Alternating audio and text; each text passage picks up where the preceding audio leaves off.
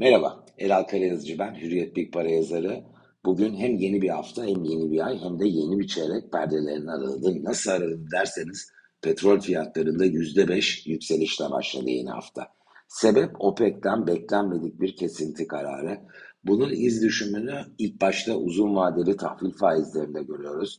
Amerika'nın 10 yıl vadeli tahvili en çok bu cephede izlenen 5 bas puan kadar bir artış var. Çok sert değil, ölçülü bir artış. Sebebi de bu petrol fiyatlarındaki artışın enflasyonla ilgili süreçte problem yaratabileceğine ilişkin kaygı. Başka neler oluyor? E, altın ve gümüş çok hassas onlar faiz oranlarına. Altın yüzde bir, gümüş yüzde iki kadar aşağıda dolar kuvvetleniyor.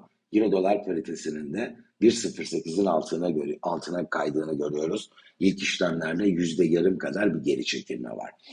İlk çeyrek geride kaldı ve enflasyon bugün açıklanacak Mart verisi %2.8 bekleniyor. Ee, ilk çeyreğin toplam enflasyonu 3 ay bütününde %13 olacak. Peki yatırım seçenekleri nasıl bir performans ortaya koydu ilk çeyrekte? Hiçbiri enflasyonu yakalayamadı. En azından geleneksel yatırım seçenekleri.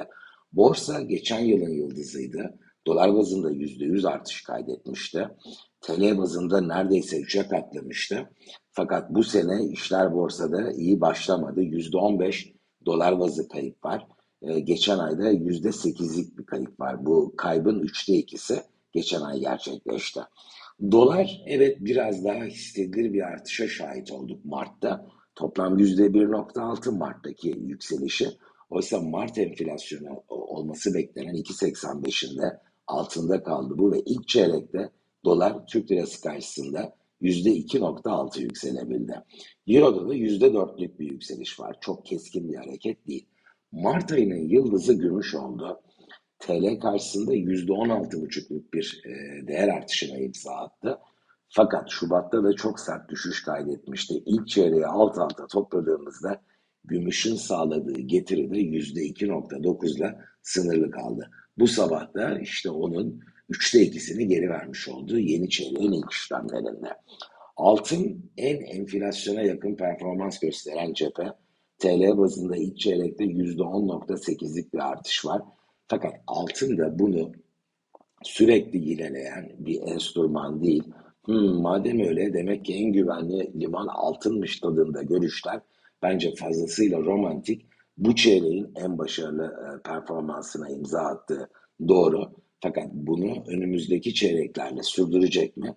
Apayrı bir tartışma konusu. Şimdi Borsa İstanbul'da noktalayalım. En yakından takip edilen cephe. Kasım, Aralık, Ocak döneminde çok büyük ilgi gördü ve Mevduat Okyanusu'ndan çok sayıda yatırımcı Borsa İstanbul'a geldi. Kabaca 2 milyon yeni hesap açıldı. Benzer bir seyre hisse senedi fonlarına olan büyük rağbetle gördük.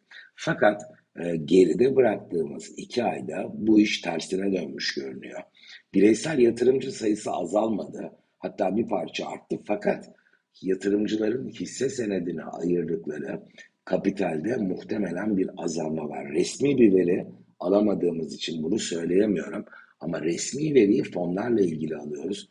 O Kasım, Aralık, Ocak parkurunda çok ciddi tasarruf sahiplerinden ilgi gören e, yerel hisse senedi fonlarında son iki ayda neredeyse altıda biri oranında yatırımcıların fonlarını sattıklarına dair e, veriler açıklanıyor. Bir çıkış var. İşte bunun iz düşümüyle de zaten Borsa İstanbul e, aşağıya geliyor.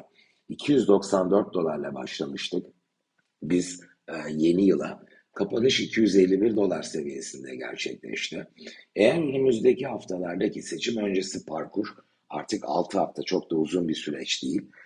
230 e, dolar civarını test edecek olursa Borsa İstanbul, ben yabancı yatırımcılar adına e, bir alternatif haline gelebileceği görüşündeyim. Çünkü geçen sene dünya borsaları %20 düşerken Borsa İstanbul'un %100 yükselmesi bir anda alternatif olmaktan BIST'te yabancı nezdinde çıkartmıştı. Nitekim bu gerekçeyle yabancı yatırımcıları biz ağırlıkla hep satıcı tarafta gördük. 230 ee, dolardan daha aşağı gelir mi? Bence finansal piyasalarda her senaryonun elbette bir şansı var. Fakat bunun olasılığının e, hayli düşük olduğu görüşündeyim.